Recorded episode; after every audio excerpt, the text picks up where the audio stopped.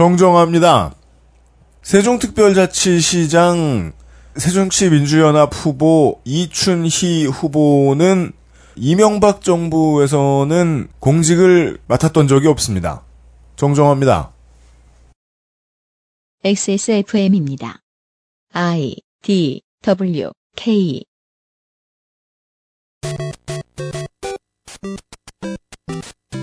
어떠한 상처를 더 이상 받지 않기 위해 일정한 손해를 더 이상 보지 않기 위해 늘 보던 잘 아는 사람에게만 신뢰를 주는 사람들이 있습니다. 하지만 그들이 안다고 착각하는 사람에 대한 지식은 을의 진실과는 거리가 멀지요. XSFM 그것은 알기 싫다 특별기획 지방선거 데이터 센트럴. 오늘은 민주주의식 과점 독재로 몸살을 앓은 지 오래된 제주특별자치도입니다.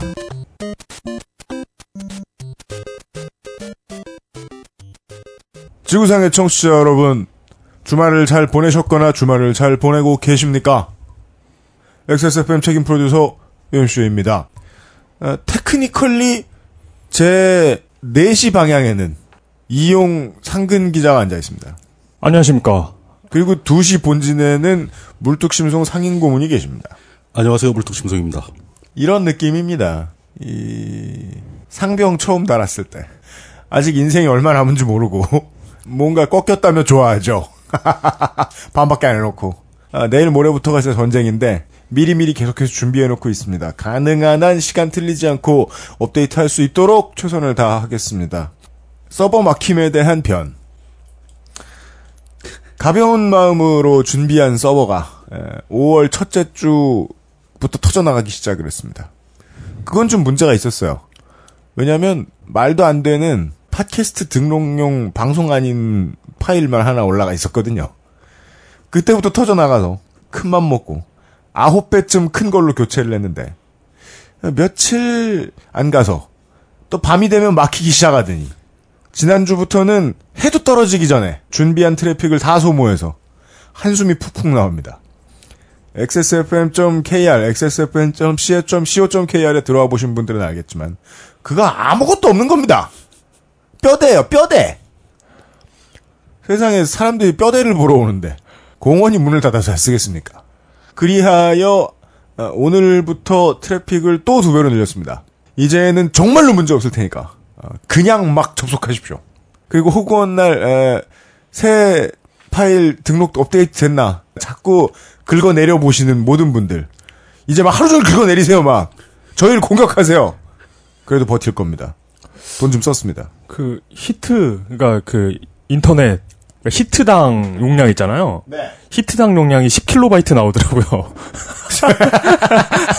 10kg는 좀 더 나올 텐데요? 제가 지난번에 했을 때한 3, 40kg 나오는 것 같은데. 그래요? 아, 그러니까 그 홈페이지로 들어가면 네. 200kB 정도까지 나오는데 그렇죠, 그렇죠. 예, 예, 예. 근데 그 거기에 그 팟캐스트 등록용 음, RSS. 그 피드 파일이 그 10, 딱 10kB거든요. 무한 수렴하는 거죠. 그 10kb짜리 파일을 도대체 몇 번 가져가는 건지 야, 아우, 아우. 어마어마하더라고요, 숫자가. 예. 그거 그 생각을 못했어요. 10kB면 아무것도 아니라고 생각하고 그랬는데 네. 그래봐야 기껏해야 여전히 우리의 한 번 접속했을 때 사용되는 트래픽은 어, 사과를 잡아먹는 뱀을 GW 베이직으로 만들어 놓은 게임 있죠. 그 정도밖에 안 됩니다. 그, 그거 사람들이 기억할까? 나중에 그 아예 그 이후에 태어나신 분들도 계시겠죠. 네. 그 약간 어, 마음껏 접속하시고 저희가 걱정된다고 생각하시는 분들은 5월이니까요. 어버이날 선물을 어, 좀 좋은 걸 사시면 저희에게 도움이 됩니다. 무조건 아무거나 좋은 거 말고요. 여러분이 무슨 뭐 벤츠를 샀다. 뭐 그게, 그게, 그게 도움이 되는 건 아니고요. 대충 좀 파악해 주십시오. 아버지 그 취향을 몰라가지고 그냥 벤츠로 샀습니다. 무난한 벤츠로 샀습니다. 하지만 아버지는 정작 에, 속마음으로는 흑마늘 톳 진액을 기대하고 계셨을 거예요. 아로니아진이라든가. 그렇죠, 예. 벤츠 따위 몸에도 안 좋은 거. 어, 야, 너 엄마 내가 요새 너 아이패드 에어를 샀는데 임마 네가 지금 나한테 벤츠 사주게 생겼냐? 이렇게 혼나시기 싫으면 네, 적당히 잘 골라 주십시오. 오바뷰. 제주특별자치도 기본 사항 타이완, 하이난, 일본의 본토 사도를 제외하면 동북아에서 가장 큰 섬인 제주도에 제주특별자치 도지사 자리를 놓고 새누리당, 새정치민주연합, 통합진보당, 새정치국민의당에서 한 명씩 후보가 출마해서 경쟁하고 있습니다. 자치시가 아닌 행정시인 이 구분은 설명 안 드려도 이제 이해하실 겁니다. 자치시가 아닌 행정시인 제주시와 서귀포시의 시장은 민선이 아니라 제주특별자치도에서 직접 뽑는 관선직이고 시의회도 따로 없으니까 도민 여러분께서는 도지사 투표에 더욱 신경을 써 주셔야 할 겁니다. 제주특별자치도의회 의원은 지역구 29명, 비례대표 7명을 선출합니다. 지역구에는 새누리당과 새정연이 27명씩, 통진당이 2명, 새정치 국민의당이 1명씩의 후보를 냈고 무소속 후보가 15명 출마해서 경쟁률이 2.5대 1입니다. 비례대표는 새누리당 5명, 새정연 7명, 정의당 2명, 통진당과 녹색당, 새정치 국민의당이 1명씩 후보를 등록해서 경쟁률이 2.4대 1입니다. 제주특별자치도 교육청 교육감 선거에 출마한 후보는 4명이고요. 이번에 광역자치단체 가운데 전국에서 유일하게 존치시킨 민선 교육의원 선거에 나서는 교육의원 후보는 10명입니다. 이따 이용이 설명해 줄 겁니다. 당선될 교육의원의 수가 5명이 될 테니까 경쟁률은 2대 1입니다. 제주특별자치도 교육의원 선거 제4선거구는 선출 정수 1명에 후보가 1명입니다.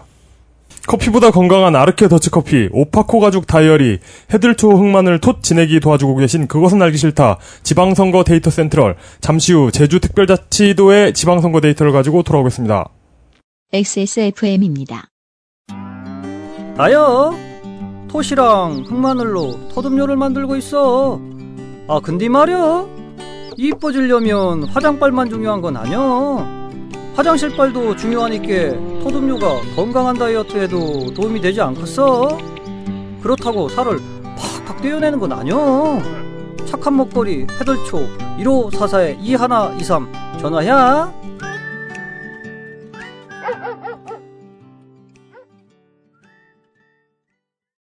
폭풍 간지 가죽 커버를 런칭했습니다. 흔한 소가죽이 아닙니다. 웬만한 명품 브랜드에서도 감히 사용하지 못하는 중세 유럽 장인들의 모두질 방식으로 만든 베지터블 오파코 가죽입니다. 어머, 이건 사야 돼. 제주도에 오랫동안 사셨던 분들 아니다. 오랫동안 하셨던 분들이라고 말씀드릴 것도 없죠. 어, 이제 그런 류의 제보들을 받죠. 중앙에서 하는 방송. 저희들 또 중앙에서 하는 방송이라고 불러주시고 감사합니다. 메이저, 메이저. 소형 방송이잖아요, 저희가. 네. 무슨 중앙, 우린 아무데도 존재하지 않아요. 우린 그냥 와이파이 어딘가를 떠도는 바람일 뿐이에요. 하여간 중앙에서 하는 방송. 예, 을 듣고 우리 동네 지역 이슈를 알았다라고 말씀해주신 많은 분들 감사합니다. 힘을 얻었습니다. 어, 제주도. 어, 진짜 그 어제 밤에는 네. 네. 내가 지금 뭐 하는 거지 하는 생각이 갑자기 들더라고요. 그렇죠. 아 진짜 아니려나? 이런 이런 기분은 그 군대에서 경계서다가 내가 지금 뭐 하는 거지 이런 생각이 맞아요. 그랬었는데 그 네. 생각이 들었는데 그때는 그러니까 정말 그럴 때는 많은 분들이 들어주시는 게 힘이 되더라고요. 그렇습니다. 그래서 미어 터져나가도 열심히 버티고 있는 겁니다. 여기 안에, 어, 제주도에 오랫동안 사셨던 분들도 알지 못하는, 왜냐면, 알 필요가 별로 없는, 사는데 도움이 그동안 안 됐다고 생각하실 수도 있는, 그리고 이번, 지난번 요 몇 년 사이에 바뀐, 에, 행정구역에 대한 이야기. 지금 제주도에 군이 없어진 지 한참이 됐거든요. 그 이야기를 잠깐 소개 삼아서 물뚝 고문께서 해주시겠습니다. 제주도가 왜 서귀포하고 제주시에서 시장을 안 뽑는가? 네. 그 이게 상당히 많은 그 화제거리가 되죠. 그런가요? 예. 그 현지에서는 그 도로 그냥 과거처럼 네. 서귀포 시장 제주시장을 민선으로 하자라는 네. 그- 주장이 많이 나옵니다. 민선으로 하자는 얘기도 있고 그 민선으로 하자는 얘기하고 직선으로 하자는 얘기가 같은 얘기인가요? 같은, 같은 얘기죠. 같은 거죠 예, 결국. 예. 예. 주민 직선제로 하자는 얘기니까 왜 이렇게 됐는가를 먼저 알아봐야 되는데 이것은 그러니까 아주 그 큰 틀에서 논의되고 있는 전국 그 행정구역 개편 문제하고 연관이 돼 있는 겁니다. 예. 그러니까 이게 역사는 깊죠. 박정희 때부터 논의가 되기 시작했고 노태우 때도 물밑에서 연구를 했고 참여정부 때 가장 공개적으로 활발하게 논의가 되었던 문제입니다. 음, 네. 그러니까 쉽게 얘기해서 도 개념을 없애자라는 겁니다. 도의 개념을 없애자. 예, 뭐 경상도 전라도 하는 그도 개념을 없애버리자. 아, 예, 예. 그게 왜 그러냐면은 그 사실 그런 행정구역이 고려 때 어떤 그 흔적이 시작되기 시작해서 네. 조선 때 확정이 됐죠. 역덕들이 설레고 있어요. 예, 조선 팔도로 구분한. 네. 그 기반 하에서 근대적인 행정구역이 만들어지면서 예. 그 우리나라 행정 체제를 살펴보면 3단계로 볼 수 있는 겁니다. 그렇습니다. 지금 현재 스타일로 보면 광역자치단체가 있고 이게 네. 이제 서울시, 부산시, 뭐 경, 경기도, 강원도 이런 광역 네. 그리고 그 밑에 이제 기초단체가 있죠. 시, 군, 구 이런 겁니다. 그 서울시 같은 경우는 마포구, 경기도 같으면 과천시, 안양시. 그 밑에 읍면동이 또 있죠. 그렇죠. 그렇습니다. 예, 그러니까 그총 3단계로 돼 있다 이겁니다. 근데 행정학자들이 보기에는 현대적인 국가에서 이렇게 3단계, 세 계층을 가진 행정구역은 비효율적이다. 보통은 2단계 한다. 예, 라고 주장하면서 우리도 2단계로 바꿔야 된다. 네. 라는 주장을 아주 오래 전부터 해온 겁니다. 네. 그게 타당성이 있고 그 말이 맞기 때문에 행정구역을 그럼 과연 어떻게 개편할 것인가라는 논의를 지속적으로 해왔거든요. 예, 예. 근데 하다 보니까 이제 우리나라에 적합한 모델은 결국 도 개념을 없애고 네. 지금 현재 기초단체로 돼 있는 시군구, 네. 서울 같은 경우는 이제 구들 이런 걸 몇 개씩 합쳐가지고 네. 광역을 새로 만들자. 기존의 광역 개념하고 보다는 훨씬 작은.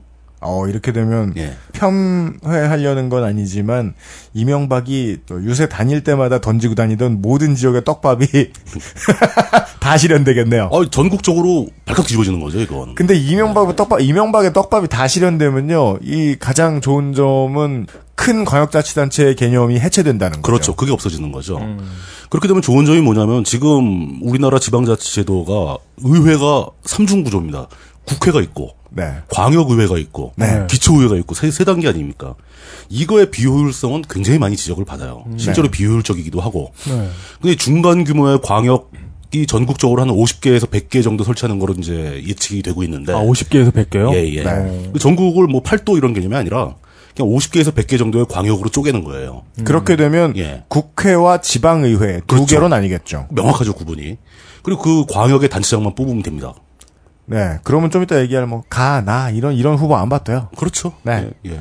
그리고 이제 그렇게 되면서 더 중요한 문제가 이 지역적인 문제인데 더 중요해지는 게 네.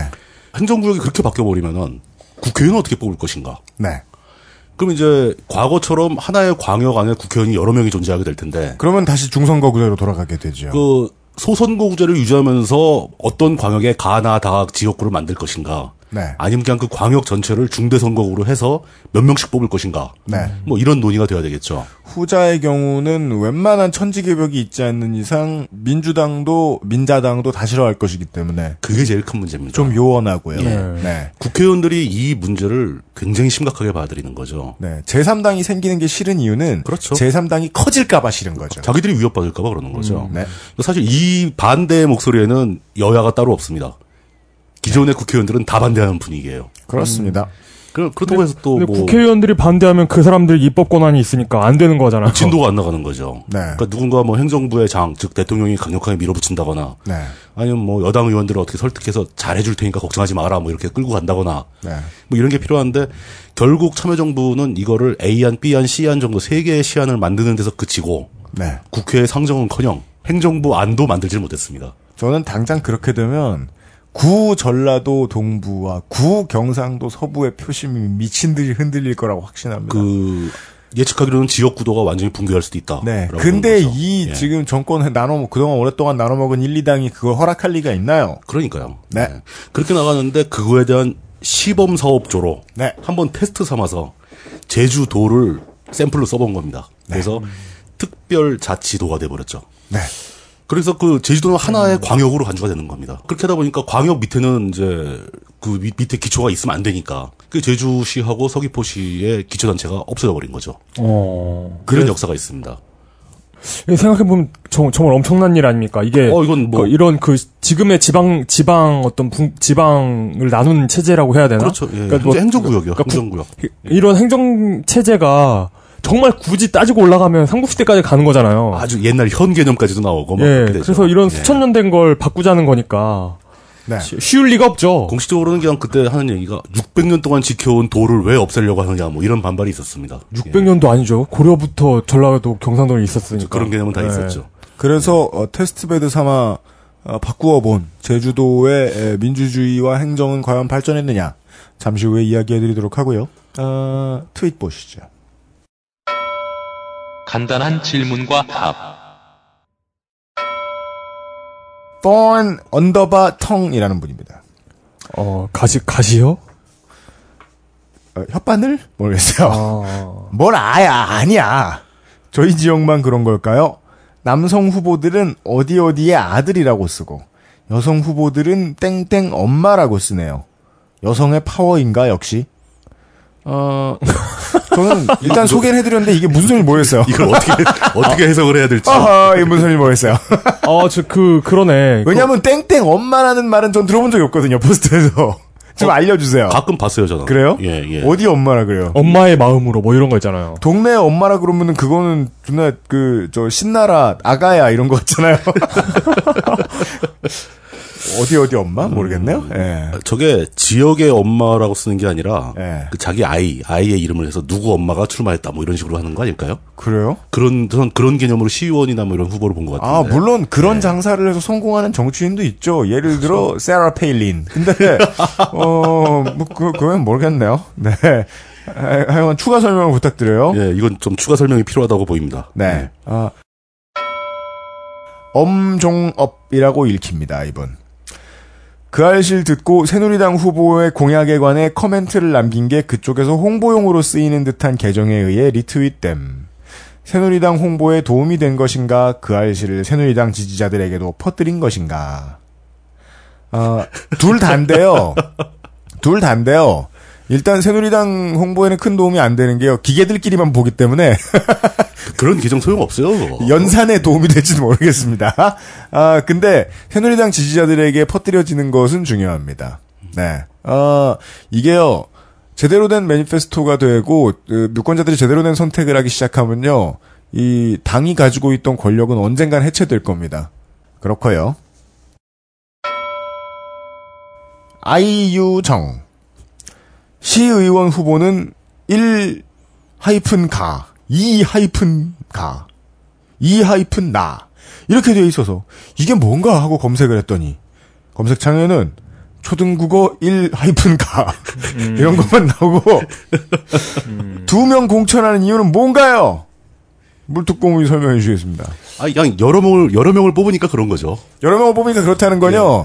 그 문서 쓸 때 개요 창 개요 버튼 생각하시면 됩니다. 1번으로 시작해서 그다음에 가로 가고 1-1로 가면 좀 이상하잖아요. 우리나라는 그렇죠. 문서 그렇게 예. 안 만들잖아요. 그러니까, 그러니까 이게 뭐냐면, 어, 국회의원 선거는 월드컵과 같아요. 왜냐면 트로피를 우승팀한테만 주거든요. 우승자한테만 주거든요. 근데 소선거구니까 그렇죠. 근데 예. 근데 이런 그 이- 이거 기초의회는 올림픽과 같아요. 한 2, 3위까지 메달을 줘요.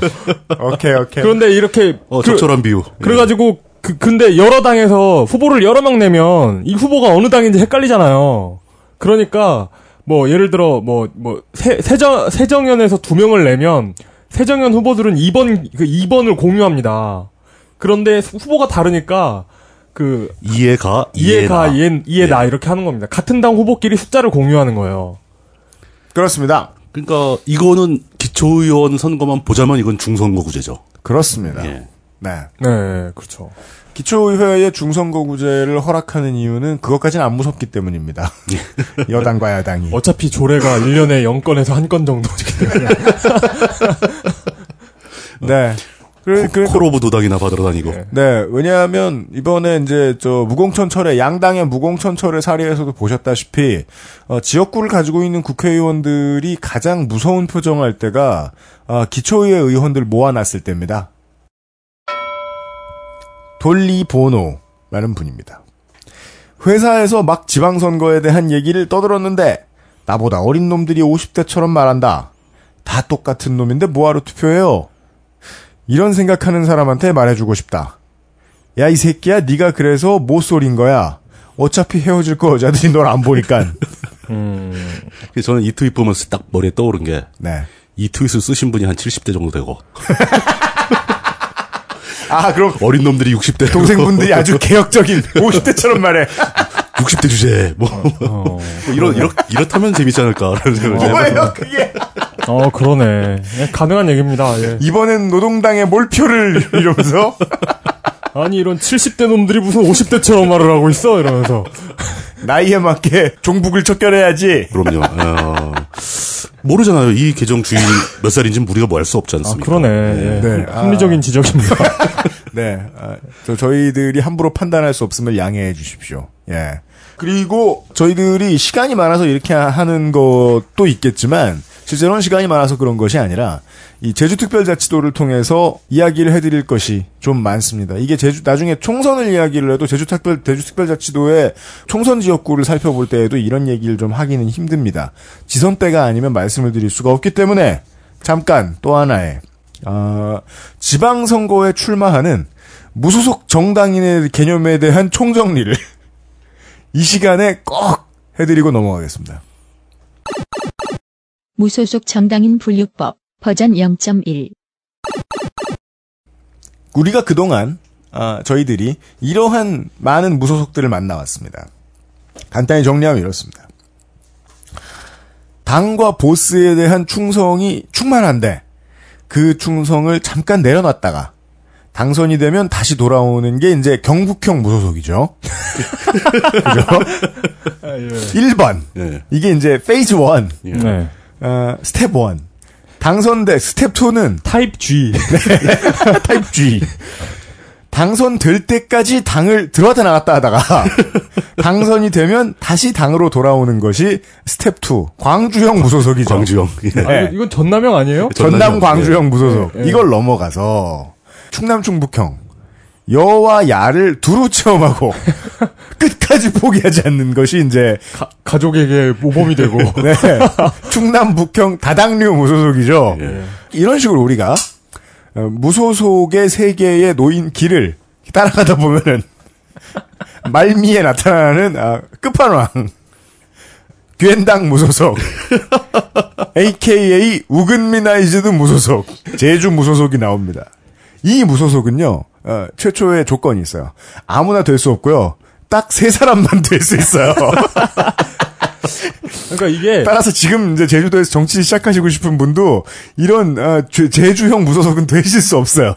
딱 세 명이라기보다는 한 사람의 수명이 지나치게 긴 거죠. 일단 저 지금까지 저희들이 연구한 바로는 그래요. 존나 센 세 사람이 일단 꾸준히 출마해요. 일단 꾸준히 출마해요. 근데 셋이 당적이 다 달라 매번. 그리고 당이라는 것은 이제 손 닿는 곳에 근처에 잡히면 그게 소속당이에요. 그러니까 저는 어떤 게 생각나냐면 그 19세기 말 정도에 음. 영국이 그 아랍의 토국들을 조정해가지고 전쟁을 하거든요. 근데 마치 그 민주당과 새누리당이 영국과 프랑스 같아요. 이렇게 제주도에 토들을 이렇게 막 손을 잡았다 놨다가 막 이러면서 그러니까 중앙당의 가치가 거의 동네 편의점 수준이다. 관선, 민선 합해서 아, 제가 말씀드린 이 세 사람, 즉 신구범, 우근민, 김태환 전현직 도지사들의 재임 기간이 21년 9개월입니다. 이게 3단 합체한 박정희죠. 지난 4기 선거 때는 민주당 우근민 예비 후보가 성희롱 혐의로 공천 탈락. 어, 한나라당 현명관 후보가 뇌물수수 혐의로 공천 탈락. 근데 여긴 제주도이기 때문에 공천 탈락 따위 의미 없다. 면서 두 사람 다 무소속 출마해서 아, 공천받은 후보 따위 뭐, 멀리 제껴놓고 둘이서 선두권을 형성합니다. 0.85% 1300여 표 차이로 우근민 지사가 승리하지요. 당선 직후에 아, 민주당으로 복귀할 거냐는 기자의 질문에 나는 민주당을 사랑합니다. 라는 플레이보이다운 답변을 어, 나, 난 모든 당을 사랑해 이러면서 다행히 어, 민주당이 그를 사랑하지 않아서 복당이 안 받아들여지다가 2013년에 이 우금민 지사가 사랑의 방향타를 한나라당으로 틀죠. 어, 뒷일은 어, 물뚝심송 정치부장님이 제주특별자치도지사 1번 얘기해 주시면서 설명해 주실 겁니다. 어, 뭐 별로 설명할 거 없는데요. 아, 그래요? 다 아는데. 하긴 아니, 뭐 저- 여기까지 하면 다 나왔죠. 예, 뭐. 그 정도, 그 정도 얘기하면 어지간히 어떤 분위기인지 다들 아실 것 같고요. 네. 저는 그래서 어떤 관점에서는 오히려 이번에 새누리당이 개혁의 깃발을 예, 원희룡을 내려보내는 게 꽤 합리적인 선택일지도 모른다라는 생각이 듭니다. 젊은 그러니까 제주도에 사시는 젊은 분들 중에서도 그런 생각하시는 분들이 꽤 있고 네. 이거는 정당 차원의 문제를 떠나서 지역의 특성, 특수성이 너무 강하니까 네. 중앙당에서 어떻게 이걸 그냥 더 이상 내버려둘 수 없다라고 판단을 했을 수도 있다라고 네. 보이는 겁니다. 그, 예. 사대교린에 실패하고 이제 원정을 떠나는 거로 볼 수 있죠. 뭐 평정하고. 하고 이제 그 토호들의 지배를 받는 지역에 그 네. 관찰사를 파견한 걸 수도 있고 네. 뭐 이렇게 볼 수 있죠. 그, 뭐, 신구방 오금민 김태환을 이제 흔히 바깥에서는 어, 제주도의 삼김이다. 이렇게 부르는데, 나름, 어, 지금 한나라당이, 새누리당이 지금 정치적인 실험을 하고 있는 겁니다. 이 정도 무게의 중량감의 중앙 정치인을 꽂아도 진다. 그러면 우리는 제주도를 다시 안 돌아보겠다. 라는 생각을 하고 있을 수도 있을 제, 겁니다. 제주도를 독립국가로 취급해야 될 필요가 그렇죠. 제주특별자치도 제주특별자치도지사 아, 제주특별자치도지사 새누리당 후보 모시겠습니다. 예, 새누리당 후보 원희룡 남자 50세 상당히 젊은 나이죠. 서울대 법대 공법학과 졸업했고요. 16, 17, 18대 국회의원입니다. 서울 양천갑에서 계속했고요. 어, 저는 원희룡, 원희룡 후보가 이렇게 젊은 줄 몰랐어요, 사실. 어, 굉장히 젊습니다. 예. 아, 소장파로 항상 분류가 되잖아요. 네. 그 새, 새- 뭐 새누리당 내부에서도. 남경필과 원희룡의 특징이죠. 아, 본지 되게 오래됐는데, 아직 안 늙었다. 보아죠, 보아. 거기서 왜 보아가 나와? 맞아요, 맞아요. 오, 래본 걸로 따지면 한 4, 50대 됐을 것 같은데. 맞아요. 예. 그때 우리 자주 보던 가수들은 다 40대, 50대 됐어요. 맞아요. 음. 보아 씨만 아직 20대고. 과연 그 우- 저희가 지금 여태까지 얘기한 내용대로 원희룡 후보가 제주도에 가서 한 얘기에서 핵심은 이거 같습니다. 네. 이 타지인의 눈으로 봐서는 이해하기 무척 어려운 괜당 문화가 있는데 네. 이 괜당의 관습이 잘못된 것이다. 자기는 그걸 바꾸겠다라고 직접 주장을 합니다. 어. 잘 됐으면 지가 내려왔습니까? 근데 사실 이 원희룡 후보는 제주 도민의 입장에서는 좀 약간 난처한 케이스인 게 네. 서귀포가 고향이긴 해요. 네. 그 출신이긴 출신은 맞습니다. 근데 여태까지 뭐 4.3 위령제에 한 번도 참석한 적이 없고 네. 어. 오히려 그 4.3의 진실을 규명하기 위한 그 위원회 폐지 법안에 서명까지 했었습니다. 네. 뭐 딴나라당 인사니까. 예, 뭐, 하- 그 당적되면 어쩔 수가 없었겠죠. 네. 그렇지만 제주도민 입장에서는 기분이 좋진 않죠. 네. 어, 그렇죠, 당연히. 어, 거기다가 그 원희룡 후보는 끝까지 제주도지사에 안 나가겠다고 버티다가 그렇죠. 차출당한 케이스거든요. call of 중앙당. 예. 네. 그 어쩔 수 없이 나온 거니까 그럼 사실 유권자 입장에서는 야, 뭐 이런 식으로 내려꽂나? 뭐, 뭐 이렇게 이런 느낌이 들 수도 있을 겁니다. 그렇습니다. 예. 네. 어, 근데 그런 반면에 또 제주도에서도 이 원희룡 의원이 캐리어가 이 서울시 교육감 후보하는 고승덕 씨 못잖아요. 그 서울대 법대 수석 입학이고, 아, 네네네. 예. 그 다음에 유명하죠. 고시도 수석 합격을 했어요. 네. 음, 예. 그, 그래서 그랬는지 모르겠는데 이 사법연수원 때 사고 친 적 있죠, 한 번. 그래요? 그 술 먹고 난동 부린 적이 있어요. 한 번. 아, 예. 그렇구나. 하긴 둘 다 수석이면 난동을. 네. 근데 자신감이 과잉이었을 수도 있죠, 젊었을 때는. 네. 어, 그, 그렇기 때문에 제주도에서는 원희룡이 서귀포가 배출한 천재라는 별명이 있습니다. 그러니까 그 한- 지역마다 그런 사람들 있잖아요. 꼭 네. 제일 잘 나가는 사람. 아, 예. 그러니까 이게 지금 양면성이 굉장히 강한 거죠. 제주도에서 제주도의 입장을 생각하는 사람들은 중앙에서 내리꽂힌 원희룡 후보가 탐탁치 않을 수도 있고 네. 또는 반면에 그 제주도가 배출한 가장 그 권력층에 가까이 가 있는 그 쉽게 말해 그 흔한 말로 출세한 네. 사람이 다시 제주도지사로 돌아와서 네. 그 과거 21년간의 돌려막기를 네. 끊고 돌려막기 예. 네. revo, revolving. 도지사 리볼빙. 뭔가 새로운 바람을 불러올 수 있지 않을까 하는 기대감과 네. 뭐 그런 게 혼재돼 가지고 사실 어떻게 될지 모르는 판인데 그래도 꽤 지지율은 높게 나오고 있는 편입니다. 네. 뭐 그렇다고 하죠. 제주도의 이광재를 표방하면서 이제 원희룡 후보를 꼬셨겠죠. 그렇죠. 예. 그래서 이제 갖다 던져버렸는데. 제주도는 인구가 너무 작아요. 네. 한 60만 정도밖에 안 되기 그러니까 때문에 원희룡 의원 정도의 중진이면 정말이지 덜덜 떨면서 내려오는 게 맞습니다. 이거 지면 인생 끝이다라는 생각으로 그러니까 내려와요. 큰일 나는 거죠. 그러니까 어, 해도 도지사 해도 되는데 중진 의원들이 가능한 한 안 내려가려고 하는 것은 지면 좋대기 때문이죠. 그러니까 일종의 퇴로가 없는 거죠. 네, 내려가면. 지금 이제 퇴로 없이 왔는데 도민 여러분들께서는 공보를 보고도 선택을 하시겠지만 어, 제주도는 일단 인물 리볼빙 문제부터 벗어나야 하는 숙제는 있긴 있습니다. 예, 다음 넘어가겠습니다. 새정치민주연합 신구범 후보. 아, 아까 나온 이름인 것 같아요. 예. 많이 듣던 네, 아, 72세입니다.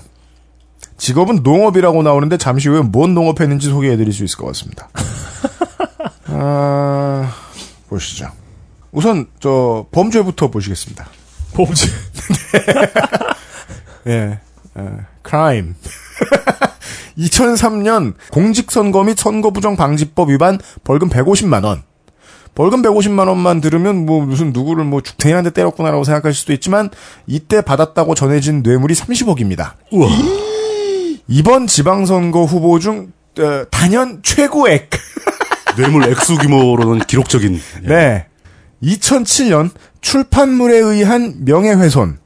명예훼손인데 아, 후보 측에서 써내기를 스시할 때 회 있죠. 회선 또 이렇게 썼어요 또. 훼손. 예, 한진그룹 일가하고 친할지도 몰라요. 아, 이런, 이런, 이런. 아, 2007년 출판물에 의한 명예훼손 플러스 국회 회의장 소동 플러스 특경법 괄호 열고 배임 괄호 닫고 플러스 축산업협동조합법 위반 법원의 판결은 징역 2년 6월에 몰수 뭘 몰수했는지 모르겠습니다. 하여간 이 건은 2010년에 광복절 사면됩니다. 민선 1기 때 그게 언제입니까? 95년입니다. 민선 1기 때 무소속으로 도지사 당선 2기 때 무소속으로 낙선, 3기 때 한나라당으로 낙선. 도지사 시절에 제주 삼다수 브랜드와 관광 복권을 개발해서 수익을 창출한 바 있는데 본인 수익도 창출되었었습니다. 어. 주식회사 삼무라는 회사의 대표로 제주도는 삼무니까요. 제주 해상 풍력 발전 기지를 만들기도 했습니다. 축협 회장 시절 국회에서 농협 축협 통합 법안을 통과시키려고 하자 이에 반발해서 할복 자해를 했던 것으로 유명해지기도 했었습니다. 아, 그때 그 사람이 이 사람이구나. 네. 네, 그 사람이 이 사람입니다. 짤도 돌았죠. 네, 예. 보신 내장의 주인공이 그분입니다. 제주도의 수입원을 고민하다가 문중의 땅을 개간해서 신구범 야산차라는 브랜드의 녹차를 만들기도 했습니다. 그래서 직업이 농업이라고 뜹니다. 그 녹, 녹차 농, 농장 했다고? 예. 예. 해군 기지 반대 운동의 일환으로 열흘이 넘는 시간을 단식을 하기도 하는 등 해군 기지 문제에 대해서는 강력하게 반대를 하고 있습니다. 06년도에도 한나라당에 입당한 적이 있습니다. 한나라당의 현명관 전지사 영입을 자신을 떨구려는 불순한 작태라고 비판을 하면서 탈당을 했었고요. 2011년에는 창조한국당, 이번에는 안철수 신당이었다가 새정연입니다. 어, 이쯤 되면 충청도형 무소속들이 얼마나 제주도에 비해 레벨이 낮은지 아실 수 있겠죠? 충청도는 젠틀하다니까요? 네. 진짜, 진짜 젠틀하다라는 표현이 딱 맞네. 네. 그냥 다당류가 아니에요. 제주도의 이세 명은. 정말 올라운드입니다. 어, 하여간 제주도에는 뭐 아까는 말씀을 안 드렸지만 여러분들 모두 예상 가능하실 거라고 생각합니다. 역대 민선도지사 전원이 기소된 기록을 가지고 있습니다. 저희들은 이제까지 군수나 뭐 기초자치단체 시장 이 정도는 얘기한 적이 있는데요. 역대 광역자치단체장이 죄다 기소된 곳은 여기밖에 없습니다. 아, 김태환, 신구범, 우근민 이 세 사람 모두 압수수색과 소환 조사를 다 당한 적이 있습니다. multiple times. 아, 아들 신구범 후보의 아들 신용인 전 부산지법 가정지원 판사가 2007년 12월에 변호사가 돼서 아버지의 억울함을 풀겠다면서 사표를 던진 적이 있습니다. 지금은 변호사 하시는 것 같습니다. 우근민 8년, 김태환 6년, 신구범 4년입니다. 그 외에 이제 뭐 계속 서로 붙을 거 아니에요. 셋 중에 둘이. 2 out of 3가. 그러면서 무슨 구좌읍 이장단 사건, 버스 120대 동원 사건, 감귤 파묻은 사건, 성희롱 사건, 뭐 이런 사건들이 있었는데 자세한 내용을 생략하겠습니다. 지난 지선에서 맞붙지 않은 듯 하지만 이 우금민과 신구범은 신구범 전 지사가 사실상 찍어서 밀어준 현명관 당시 후보와 우금민 현재 지사가 붙었기 때문에 결국 같은 게임입니다.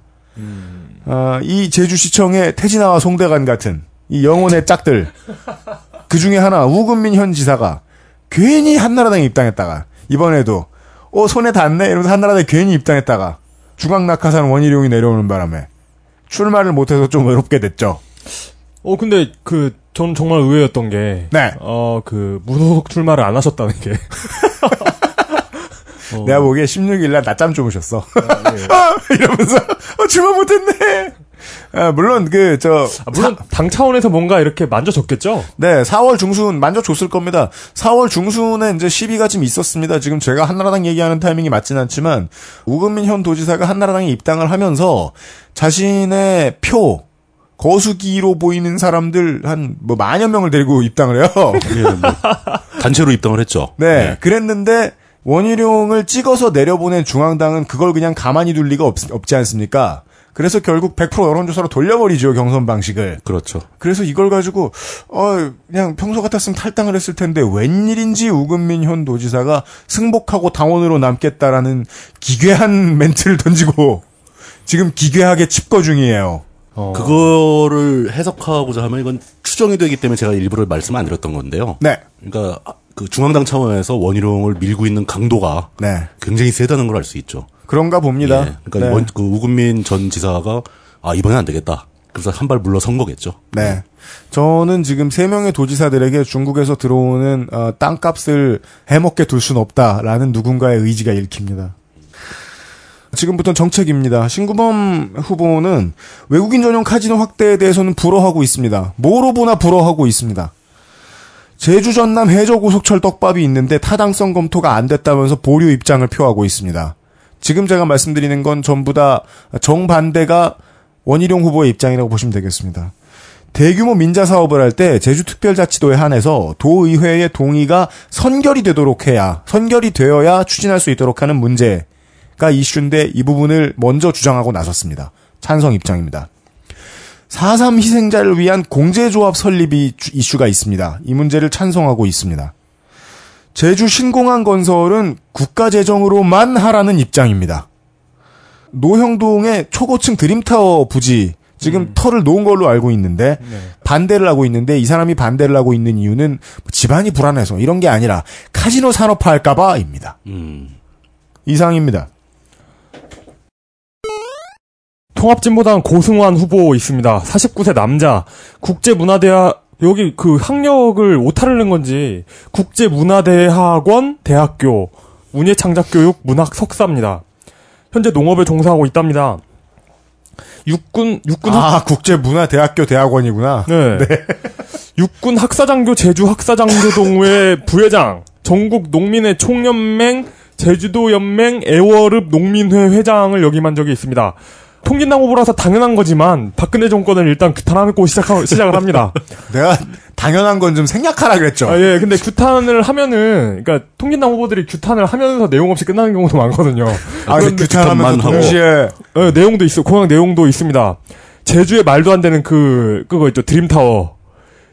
아까 얘기했던 예, 아까 아까 얘기했던 드림타워 있죠. 그걸 아, 그러니까 제가 보기에는 토건족들이라는 토건족들의 속성이 원래 빌딩만 지으면 핵전쟁이라도 할 사람들이라는 느낌이 있긴 했는데 그렇죠. 그러니까 설마 설마 이런 짓까지 할까 했는데 막 드림테 그런 걸 세우고 있더라고요. 하여튼 아. 그러니까 저는 저는 그건 왜 하나 정말 의문이 드는 그런 사업인데 네. 어쨌든 고성환 후보는 이 건물의 허가를 당장 취소하고 특감을 실시하겠다는 공약을 들고 나왔습니다. 네. 음. 이외에도 난개발을 막기 위해서 투자진흥지구 폐지, 카지노 신설 불가, 부동산 투자이민제도 폐지, 주민 우선 고용제 부활 같은 공약을 들고 나왔습니다. 그 동네 계신 분들의 입장이 서로 다르겠지만 투자이민제도는 지금 어 제주도를 망치고 있죠. 제주도 그러니까 망, 전 망치는지 모르겠어요. 모르겠어요. 알 수 없잖아요. 미래는 제주도에 지금 살고 있는 사람들의 땅을 다 가져가고는 있어요. 네. 예. 하여튼 예 그렇습니다. 아니 제 제가 하여튼 그런 걸 싫어해서 그렇습니다. 예. 네. 예, 그 그러고요. 통합진보당 후보가 이름이 고승완이네요. 네. 그 제주고시죠. 제주는 원래 고양부 네. 네. 그 세계의 성씨가 아주 주름 잡는 그런 고장이죠. 고양부. 네. 그리고 대규모 토목 사업에 대해서 옥석을 가려서 진행하겠다고 말하는 원희룡 후보를 맹비난합니다. 실상을 몰라서 그런 말을 한 거면 도지사 자격이 없고 애매한 말로 입장 표명을 표명을 미루는 거면 도민을 기만하는 거라면서 맹비난합니다. 당연히 강정 공사 중단, 물, 전기, 가스 무상 공급, 무상 버스 등의 진보형 공약도 존재합니다. 아니, 뭐 그냥 그냥 그 과감하게 말하자면 어 들으시는 분들은 알겠지만 제가 통진당을 싫어하잖아요. 내보내야 되나. 그러니까 제가 그냥 개인적으로 예, 뭐 예, 그냥, 예. 그런데 어 인정할 수밖에 없는 게 제주 도지사 후보 중엔 제일 멀쩡하네요. 후보. 아, 그, 그 얘기 하려고? 예. 왜냐면 그 다음 후보 때문이죠. 고! 예. 주종근 후보 주종근 후보 새정치 국민의당 후보입니다. also known as 진아 스님. AKA 진아 스님입니다. 진아 스님이에요? 진아 스님이에요? 진아. 아, 네, 진아 스님. 예. 어, 슬로건은 모두가 행복한 살기 좋은 제주도를 위해라입니다. 67세 남자고 군산상고를 졸업했습니다. 동국대 행석. 그리고 종교인인데 제가 지금까지 소개해드린 종교인은 그러니까 그 현직 종교인은 3명이죠. 한 명은 천리교였고 네. 한 분은 그 공화당 그 스님이셨고 이번에도 불교인입니다. 네. 전국 산림보호 제주도 협회 회장이고 한라산 영실 존잠 주지 스님입니다. 아, 그렇군요. 예, 네. 조제 조계종 소속의 승려고요. 1967년 천운 스님을 따라 출가했다고 합니다. 서귀포 법륜사 창률, 창설 멤버고 조계종 중앙종회 의원, 개혁실천 회장, 호법위원장 뭐 이런 걸 했답니다. 서귀포 경찰서 경승실장 이게 뭐예요? 군, 무슨 군종 목사 같은 건가? 경승이라는 거는 그런 거겠죠. 경찰 내에 있는 승려. 아 예. 그렇구나. 아 군 군승처럼 예, 예, 예. 원래 새정치 국민의당의 어, 후보는 이분이 아니었어요. 예? 그러니까 예비 어, 후보 그러면요? 시절만 해도 네. 새정치 국민의당 후보는 박진우란 분이었는데 이 박진우란 분은 새정연 경선에서 컷오프된 분이거든요. 아, 아, 새정연 미안- 미안한- 경선에서 예. 컷오프된 박진우 후보를 영입해가지고 도지사 후보로 내보낼 계획이었는데 네. 근데 참고로 얘기하자면 박진우 후보는 그 새정치연합 그러니까 안철수당이죠. 새정치연합 태생의 저니맨입니다. 아, 그래서 이 사람은 그 용암 해수 사업화 98년 북한 감귤 보내기 운동과 제주산 고등어 대용 물류센터 같은 공약은 원래 내 아이디어였는데 저 사람들이 한 거다라고 주장하고 다녔습니다. 저작권 문제를. 예, 뭐, 제기하고. 뭐 시- 실제 예. 그럴 수 있죠. 어쨌든 합당을 하니까 이 이 그 박진우 씨가 새정연에 합류를 해요. 네. 새정연 경선에 컷오프 되니까 새정치 국민의당으로 다시 이제 도지사 출마를 선언합니다. 네. 근데 5월 15일 새정치 국민의당에서도 탈당해요. 네. 그리고 어디에 입당하냐면 공화당에 입당합니다. 아, 나는 네. 안철수 신당 출신 전임원이라 그러길래 이상하잖아요. 예. 지난달에 생겼다 없어진 당 출신 전임원이 어떻게 있을 수 있나. 예. 그래, 아, 그러니까 새- 두달 사이에 새정- 지금. 새정치연합, 새정치민주연합, 새정치국민의당, 그 다음에 공화당인 거죠. 아. 근데 뭐라고 하냐면 공화당 입당하면서 뭐라고 하냐면 안철수의 새정치는 무늬만 있고 내용은 없는 유령 정치임을 깨달았다. 새정치는 새누리당, 새정치연합, 통진당, 정의당 어디에도 없었다.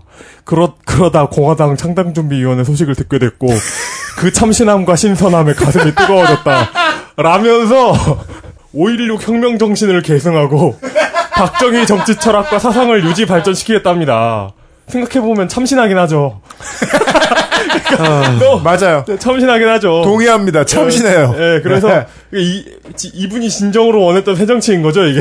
공화당은 예. 엄마 예. 이게 그래, 내 스타일이었어. 그래서 2년 후 총선을 기점으로 공화당이 원내 제1당 혹은 2당이 될 것이 확실하다고 주장하고 있습니다. 그 개념이 뭔지 알고 예, 있는 어, 걸까요? 예, 어쨌든 그 박진우 후보는 이런 분이고요. 근데 새정치국민의당 입장에서는 그러니까 도지사로 내보내기를 한 후보가 이렇게 이탈해버리니까 곤란해지잖아요. 그래가지고 새로운 후보를 찾았는데 그래서 나온 것이 진하스님입니다. 이, 재밌는 건 이분도 새정치민주연합에서 제주지사 공천을 신청했다가 본인의 그러니까 본인의 주장이에요 이건 전략 공천을 요구했는데 받아들여지지 않았다면서 제, 제 주도 죄송합니다. 이상해 이상해요. 그러면서 그러니까 전략 공천 용어가 까이니까 곧바로 탈당합니다. 이 아스트라라죠 벌써부터. 저희가 왜 저희가 지- 일부러 지금 폄하하려고 겸하는 게 아니에요. 여러분 아, 공, 겨- 공보 예. 꼭 보세요. 공보 꼭 보세요. 선거문. 객- 객관적으로 보세요, 객관적으로. 예. 예. 그리고 그 그러니까 이거 그러니까 이 얘기를 들은 본인 말을 들으면 그러니까 전략 공천 뒤를 치다가 자신이 박차고 나온 것처럼 얘기하잖아요. 네. 근데 새정치민주연합 입장에선 그냥 컷오프 된 거예요. 그렇죠. 와서 뭐라 뭐라 하다가 그냥 나가버린 예. 거지. 그래가지고 공약 이렇게 결국 새정치 국민의당으로 이렇게 출마하면서 공약을 들고 나왔습니다. 공약을 보면 한라산을 청정하게 보존하겠다. 어, 괜찮 괜찮잖아요. 멀쩡하잖아요. 예. 좋네요. 근데 예. 그 뒤에 이어지는 문장이 좀 이상해. 약간 이상해요. 그리고 세계에서 가장 살기 좋은 지상 낙원으로 가꾸겠다. 아! 어, 좀 이상하죠? 예, 예. 그리고 예. 다, 다른 공약은 뭐냐면, 원한과 피눈물로 응어리진 4.3 사건을 화해와 평화로 승화시키겠, 승화시키겠다. 음. 문장은 훌륭해요. 뭐, 괜찮잖아요. 그래요. 근데 예. 이 수단이 뭐냐면, 예. 당선 직후 7일간 직접 유령 천, 천도제를 봉행하겠답니다. 여기에 네. 밥, 채소, 전, 과일, 옥돔을 공양하면 직방이랍니다.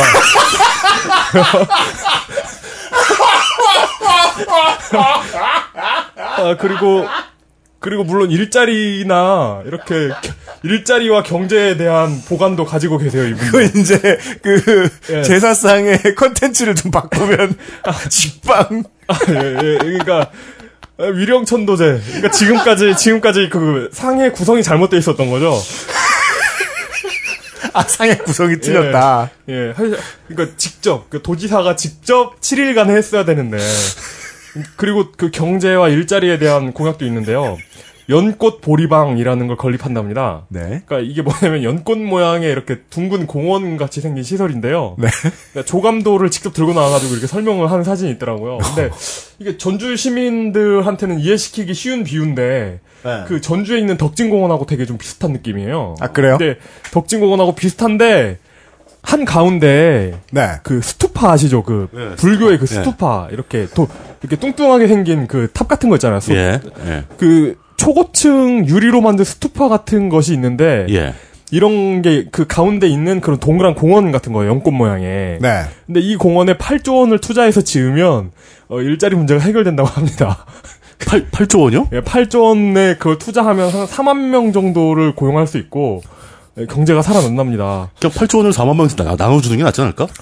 그러니까 그 생각도 좀 들긴 하는데, 그러니까 어떤 그 업을 쌓는 거죠. 그냥 좋은 선한 업을 쌓아가지고. 그러니까 저 최종, 그러니까 최종 목표는 저거네요. 지상낙원. 예.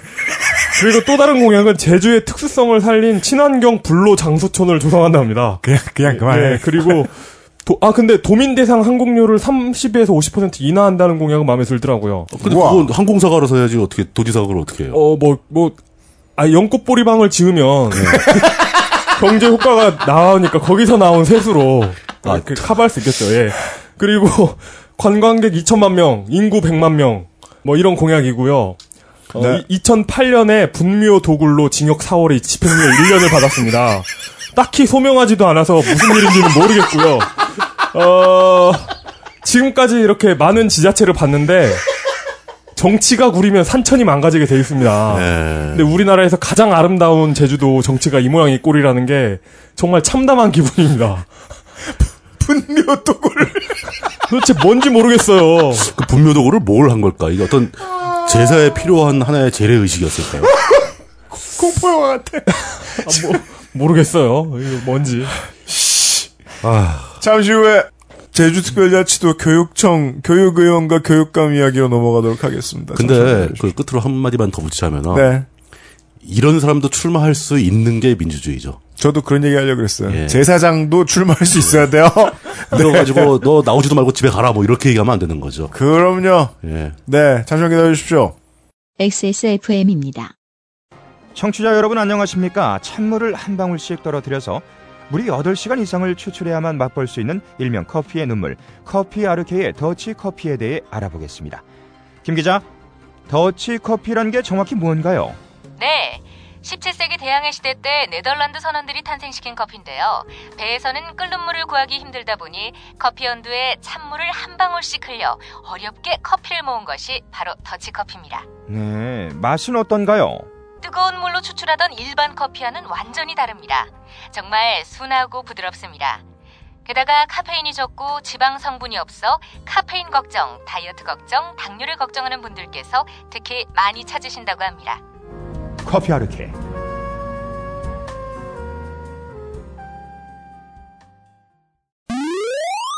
제주특별자치도 교육감 교육 물뚝 시간입니다. 제주도 교육감 선거에는 총 4명의 후보가 출마를 했고요. 역시 또 고양부답게 그 중에 양시성을 가진 분이 한 분, 고시성을 가진 분이 한 분 계십니다. 어, 그러네요. 예. 음, 천천히 설명을 드리도록 하겠습니다. 양창식, 남 61세, 세종대 경영학 박사고요. 탐라대학교 총장 출신입니다. 음. 유일하게 대학 지도자 출신입니다. 그러니까 그 대학교 총장이었고 교수를 했었으니까. 아, 교육감 후보 다른 분들은? 예, 다른 분들은 대부분 다 이제 중고교 교사 출신 뭐 이렇게 되는 거고요. 음, 네. 핵심 공약, 공약에 제일 앞서서 나오는 내용, 얘, 얘기가 아동들의 건강 상태에 문제가 있다라고 주장을 합니다. 그러니까 그 아동 비만, 아토피, 비염들의 비율이 전국 1위로 합니다, 제주도가. 어. 제주도 환경이 그 상당히 깨끗한 편일 텐데 왜 비율이 높은지 저도 잘 모르겠습니다. 네. 그 학생 건강 클리닉 센터를 설립하겠다고 주장하고 급식이나 보건교사 확대 문제 등을 주로 얘기를 하는, 하는 후보입니다. 음, 예. 이성문 후보, 남자 55세, 제주특별자치도의회 교육위원 출신이고요. 제주대 사범대 영어교육과 졸업했습니다. 재산도 평이하고 군필 전과 없음입니다. 사교육비 부담 문제를 주로 얘기하고 있고 네. 고등학교 입시 제도를 고치겠다고 합니다. 제주도는 일부분만 평준화가 돼 있고 어. 나머지는 아직 평준화가 안 된 지역입니다. 어, 공교육 정상화가 가장 중요한 해법이라고 주장을 하고 있고요. 산남과 삼북의 교육 수준 균형을 맞추겠다. 이 산남 삼북이라는 건 한라산 기준으로 네. 북쪽 남쪽을 그렇죠. 나누는 거죠. 예. 아이들의 행복과 희망, 건강이 제주 교육의 방향이다. 굉장히 그 정상적인 공약들이 나오고 있습니다. 네. 강경찬 남자 62세 역시 이제 교육원 출신이고 홍대 대학원 교육학 박사입니다. 어, 교육 정책 과장을 했었고요. 어, 이분도 군필 전과 없음 뭐 평이 굉장히 평이한 이력입니다. 학교 폭력 문제에 주로 집자, 집중을 하고 계시고요. 예체능고 설립을 현안으로 꼽는데 왜 그러냐면은 제주도 내 학생들이 예체능의 재질이 있을 때 음. 육지로 유학 가는 수밖에 없다. 음. 예체능계 학교가 없기 때문에 네. 네. 예, 이런 것이 좀 문제가 있으니까 예체능고를 다양하게 설립을 해줘야 된다라고 주장을 하고 있고요. 평준화 고교의 정원을 늘리고 인근 일반고도 평준화로 편입시켜야 된다라고 주장하는 거는 당장 평준화를 뭐 전체적으로 다 확대하겠다는 게 아니라 전체적으로 네. 그러니까 학교를 하나 둘씩 평준화로 이제 흡수하겠다라는 뜻이 되겠죠. 고창군 후보 남자 63세 제주대학교 교육학과 석사 출신이고요. 역시 이분도 뭐 재산 평이하고 군필의 전과 없음입니다. 아, 현재 교육감이 양성원이라는 분인데 그 포스트 양성원 시대를 외치면서 제주의 교육 과정을 특화시켜서 명품 교육을 완성하겠다고 주장을 합니다. 어 근데 제가 여기 제주도 교육감 얘기를 하면서 굉장히 특이한 점을 찾은 게 이 네. 보수 계열, 진보 계열 구분이 안 갈 정도로 네. 그 그런 게 사실상 없어요 제주도에는 지금. 네, 네, 네. 내 후보가 상당히 고르게 또 그리고 각자 특색 있게 정상적인 공약을 내고 있어요. 굉장히 특이하죠. 지금까지 예. 지금까지 느낀 건데 후보가 전원 정상적인 건 좀 이상한 것 같아요. 칭찬해주고 싶지만 결국 최종 변수는 괜당일 거란 얘기인 것 그러니까 같기도 예, 해요. 없다는 얘기. 다른 네. 데 신경을 쓰고 있다는 얘기죠 지금 다들. 아, 현직 교육감 양성원 씨는 그 불출마 선언을 했는데 왜 그랬는지 좀 복잡한 게 2004년도에 간선제였죠 당시는 이제 간, 간선제 네. 보궐로 먼저 당선이 됐고 네. 그다음에 2007년, 2010년 두 번 직선으로 당선이 됐습니다. 그럼 이게 과연 삼선 제한에 걸리는 거냐 안 걸리는 거냐 네. 정확한 해석이 안 나오고 있어요. 음, 그러니까 삼선 제한이라는 건 민선 때 리셋이 되는 거냐 아니면 네. 그 직전에 간선한 것도 포함시키는 거냐 음, 그러니까 그 포함시킨다면 삼선 제한이니까 못 나오는 거고 네. 포함을 안 시킨다면 한 번 더 할 수 있다라는 해석도 가능할 텐데 이게 뭐 도지사나 저 기초자, 기초자치단체장 같은 경우에는 민선 2기 때 이미 해법이 한 번 나온 문제일 걸로 알고 그렇죠 있는데. 지나간 거죠 이제 근데 교육감은 지금 이제 닥친 거죠 아, 교육감과 관련된 예. 제도는 정비가 안 돼 있나 보네요. 아직 그 그런 사례가 없었으니까 아하. 육군 해석을 못 받은 거죠 예. 근데 그런데 그냥 그 복잡 하니까 안 나와버렸어요 그냥 어, 그냥 아 그래 그럼 나 양보하겠다 그래서 모든 후보에게 칭송을 받았습니다 그, 그럴 만하네요. 그럴 만하네요. 네. 예, 예. 그, 그래서 이제 아까 말씀드린 네 명의 후보가 출마했는데 지지율이 진짜 다 고만고만해요. 소수점 이하 자리만 틀립니다. 다 비슷하고. 그런데 부동층이 약 30%가 넘으니까 어느 그- 한쪽으로 쏠릴 가능성이 있죠. 근데 공약만 봐서도 그뭐 비슷비슷한 공약만 봐도 겁니다. 예. 유권자 입장에서는 그냥 아무거나 찍어도 될 것 같은 음, 별, 별 문제. 있는 공약이 없어요. 그러니까 뭐 굳이 이건, 이건 좀 아니지 않느냐 하는 거 명품 교육, 뭐 외고 설, 네, 설립 뭐 네, 이런 네, 문제가 네. 있었고. 예, 예. 결국 제주도의 유권자분들은 각자 TV 토론이나 뭐 공보나 이런 걸 다 직접 확인하고 세밀하게 비교 평가를 하시는 게 맞을 것 같습니다. 근데 그 특이한 거 하나는 제주도 전체의 인구는 살짝 살짝 늘고 있습니다. 음, 네네네. 그렇다고 하죠. 아동 인구는 줄고 있어요. 오. 지금 초등학생과 중학생을 비교해보면 초등학생이 현저히 적습니다. 어. 아, 어른, 어른들이 몰려오는군요. 애들은 그러니까 예. 음, 어른들이 이사를 오는데 아이들은 줄고 있다. 출산율 별로 안 좋고. 네. 뭐 그런 식인데 뭐 그거 말고는 뭐 특별한 사항이 없고요. 이제 그 최근에 벌어진 사건 하나를 막 언급하면서 마무리를 하겠습니다. 예. 양창식 후보가 고창군 후보의 사퇴를 요구하고 나섰는데 왜일까요? 그 이유가 바로 그 카톡입니다. 카톡. 카톡을 통해서 선거 운동을 하는 게 문제가 되느냐 뭐 이런 이런 논란이거든요. 왜 돼? 예. 일단 기본적으로 선거법에 선거법상의 선거 운동 허용 기준은 계속 완화되고 있는 중입니다. 네 네. 그러니까 선거 운동을 가급적 허용하는 방향으로 나가고 있고요. 어, 일반인들, 그러니까 이거 트윗상에서도 많이 이제 질문이 들어오셔서 제가 간단하게 정리를 해 드리자면, 그러니까 딱 두 가지로 나눌 수 있어. 아니 세 가지로 나누는 게 맞겠네요. 두 저 첫 번째 선거 그 캠프에 소속된 캠프에서 돈을 받는 선거 운동원이 있습니다. 예. 그 사람들은 선거 사무 관계자라고 분류를 합니다. 법적으로는. 음, 네. 그 사람들이 할 수 있는 운동은 따로 있는데 그 사람들이야 뭐 다 알아서 하니까 그건 신경 안 쓰셔도 되고 두 번째는 일반 유권자 이걸 법적으로는 선거 자원봉사자가 됩니다. 예. 그러니까 선거 캠프에서 돈을 안 받는 조건 하에서는 일반 유권자들이 할 수 있는 운동이 굉장히 폭이 넓어졌어요. 인터넷상에서는 거의 뭐든지 다 할 수 있습니다. 음, 네네네. 단지 그 선거 당일 6월 4일 당일은 하시면 안 돼요. 네. 아, 당일. 당일날 그 아침 당일날 딱 되면 그 자정부터 이날 하루는 선거 운동이 중지됩니다. 예. 그때는 막 뭐 하다가는 선거법으로 걸립니다. 네. 그리고 인증샷 문제도 완화가 돼가지고 지난번 선거에선 인증샷 찍는 것도 막 뭐라 했잖아요. 네. 근데 특정 후보와 관계없는 서- 그 투표 자체에 대한 인증샷은 허용이 됩니다. 근데 그렇게 허용을 해줘도 문제가 되는 것은 주로 허위 사실입니다. 그러니까 특정 후보자에 관련된 허위 사실을 유포하게 되면 이건 선거법 위반으로 걸립니다. 음, 네네. 그러니까 거짓말은 하지만 하면 안 되고요. 네. 그 다음에 뭐 전화, 뭐 문자, 뭐 인터넷 홈페이지, 게시판, SNS, 카톡 등이 다 허용이 되는데 네. 전화는 시간이 제한이 있어요. 밤중 11시부터 아침 6시까지 이때는 그거 하시면 안 됩니다. 그리고 문자도 문자는 허용되는데 동보 문자라고 해서 20명 이상에게 단체로 쏘는 문자 있죠. 네. 이거는 허용이 안 됩니다. 그러니까 개인끼리만 하라는 거예요. 집단으로 하지 말고. 예. 개인끼리 누구 찍으라는 소리 하면 참 이상하겠다. 네. 어, 근데 그런 거 많이 하거든요. 문자로 막 그런가요? 당- 전날 막 문자 돌리고 막 하거든요. 이 문자는 도당에서 시작돼요. 즉시 일곱 명에게 전달하지 않으면. 그 트위터, 뭐 페북 그런 데서는 다 그 선거운동 마음대로 하셔도 되고요. 그건 시간 제한도 없어요. 네. 대신 또 그리고 팬카페나 동호회 같은 단체에서 하시면 안 됩니다. 단체 명의로. 네. 이건 금지예요. 음. 어, 근데 양창식 후보가 고창근 후보한테 사퇴를 요구한 사건은 카톡방에서 모여서 대화를 한 내용인데 네. 그 대화 내용이 이제 고창근 후보를 미는 내용이었겠죠. 지지하는. 예, 예. 근데 그 카톡방에 참여한 사람들이 현직 교육 공무원들이었다는 점이 문제가 된 겁니다. 아. 공무원들은 선거운동 금지죠. 네. 그랬더니 고창근 후보는 나는 그 카톡방 대화는 전혀 모르는 일이다라고 발뺌을 했는데 네. 그 양창식 후보가 제출한 그 자료에 보면 그 고창근 후보가 인사말을 하는 게 캡처가 돼 있어요. 이모티콘 막 보내고 막. 예, 예.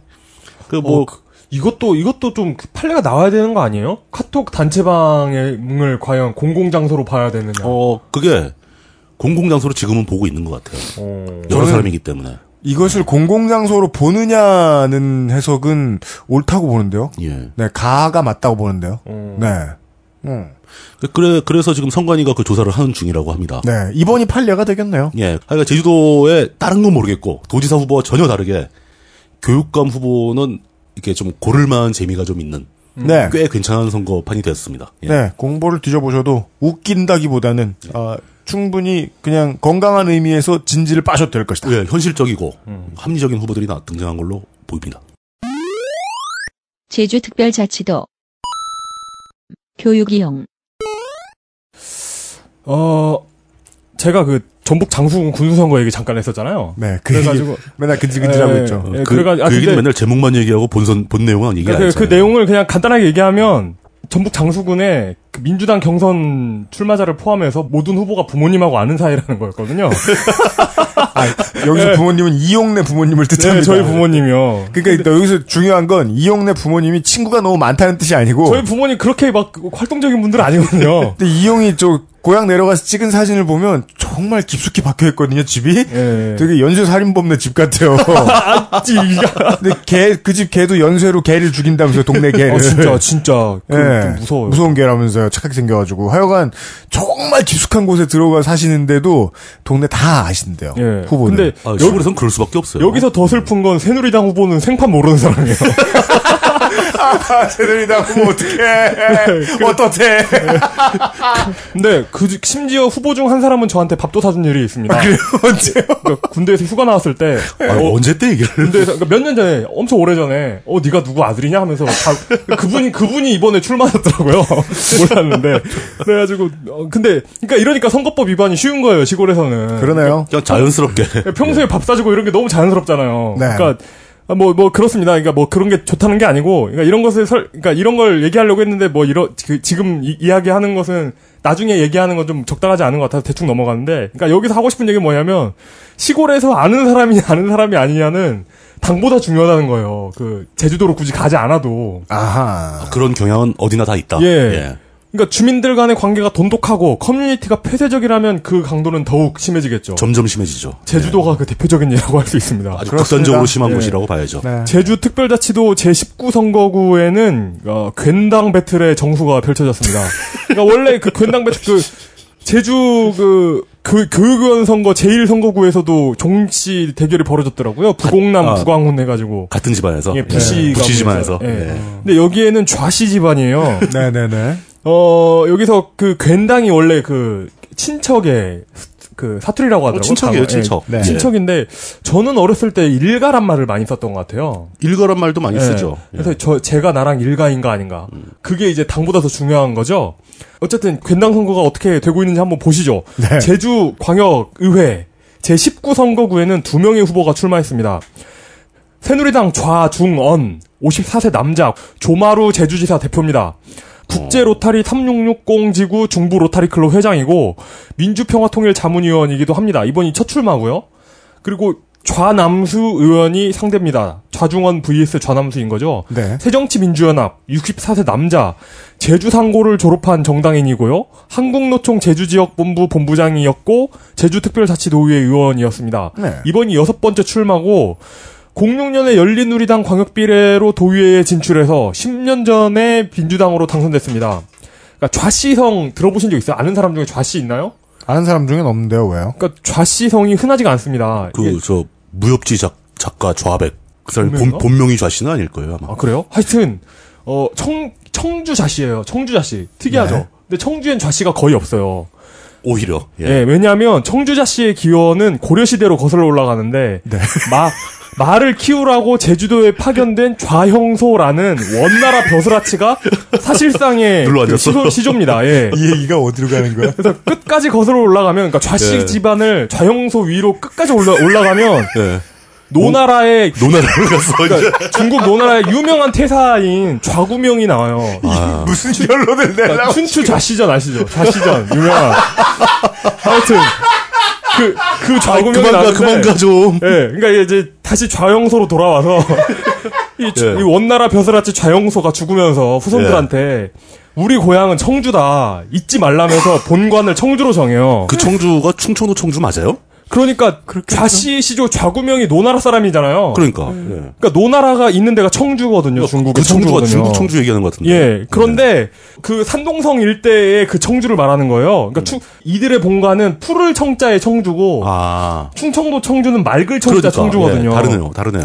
근데 관계가 없는데 1922년에 예. 조선 호적법 때 외국 지명 그러니까 일본이 한 거죠. 그렇죠. 외국 땅을 본관으로 할 수가 없기 때문에 예. 발음이 같은 충청도 청주로 본관을 그냥 정해버려요. 아, 행정편이상. 예, 그러니까 그냥 발- 갖다 붙여버린 거다, 예, 이게. 그냥 발음이 같기 예. 때문에. 그러니까 long story short하면 네. 좌씨는 충청도랑은 관계가 없습니다. 제주도 성 씨예요. 아, 제주도 성 씨다. 예. 그러니까 제- 제주도식 괜당 battle인 거죠. 이건 충청도랑 관계가 없어요. gentle하지 않습니다. 아, 알겠습니다. 좌남수 후보가 defending champion이고 이분의 그 슬로건은 네. 검증된 도의원 탁월한 선택입니다. 아, 예. 탁월한 선택. 예. 예, 도전자 좌중원 후보의 슬로건은 한경 추자의 새로운 희망입니다. 그게 뭐예요? 네. 추자도 저 선거군가 보죠. 한경은 한경 그 제주도 행정구역이 원래 그 백록담을 기준으로 아, 이렇게 아, 그 아, 방사형으로 아, 뻗어나오잖아요. 그렇죠, 그렇죠. 네. 그 제주도 서북 쪽 섹터가 한경이더라고요. 서북 쪽, 어, 그 예, 추자도 쪽이네요. 예, 그리고 추자도는 이제 그 전라도에 섬이- 가깝죠. 섬이니까. 그냥 예, 예. 직접거리로는 네, 그렇죠. 전라도에 가까운 섬이죠. 어, 이 두 개가 묶어가지고 한경추자 19그 그 선거구가 되는 것 같습니다. 추자도는 참고로 그 낚시인들의 천국이죠. 그렇죠. 네. 그러니까 그 좌중원 후보가 스타워즈 제목 같은 새로운 희망을 들고 나왔죠. 이 제가 이 유호. 제가 이 두 후보의 범죄 사실을 굳이 까지 않는 건 이걸 까는 까는 게 그냥 이 두 후보를 불쾌하게만 할 뿐. 아무 의미가 없기 때문에. 누구에게도 도움이 되지 않기 때문입니다. 어차피 둘 다 안 뽑을 수는 없기 때문에. 대- 대략 몇 건씩 있어요? 그, 네? 대략 몇 건씩이요? 아유, 그 아유, 각, 각각 세건두 건인데 그러니까 많진 않아요. 많진 않은데 그러니까 괜히 유권자들이 불쾌해질 뿐입니다. 까면 네. 예 그런데 그 양측 공약 얘기도 굳이 안 해주는 이유는 네. 공약이 둘 다 관광 경제 어촌 명품입니다. 그렇죠.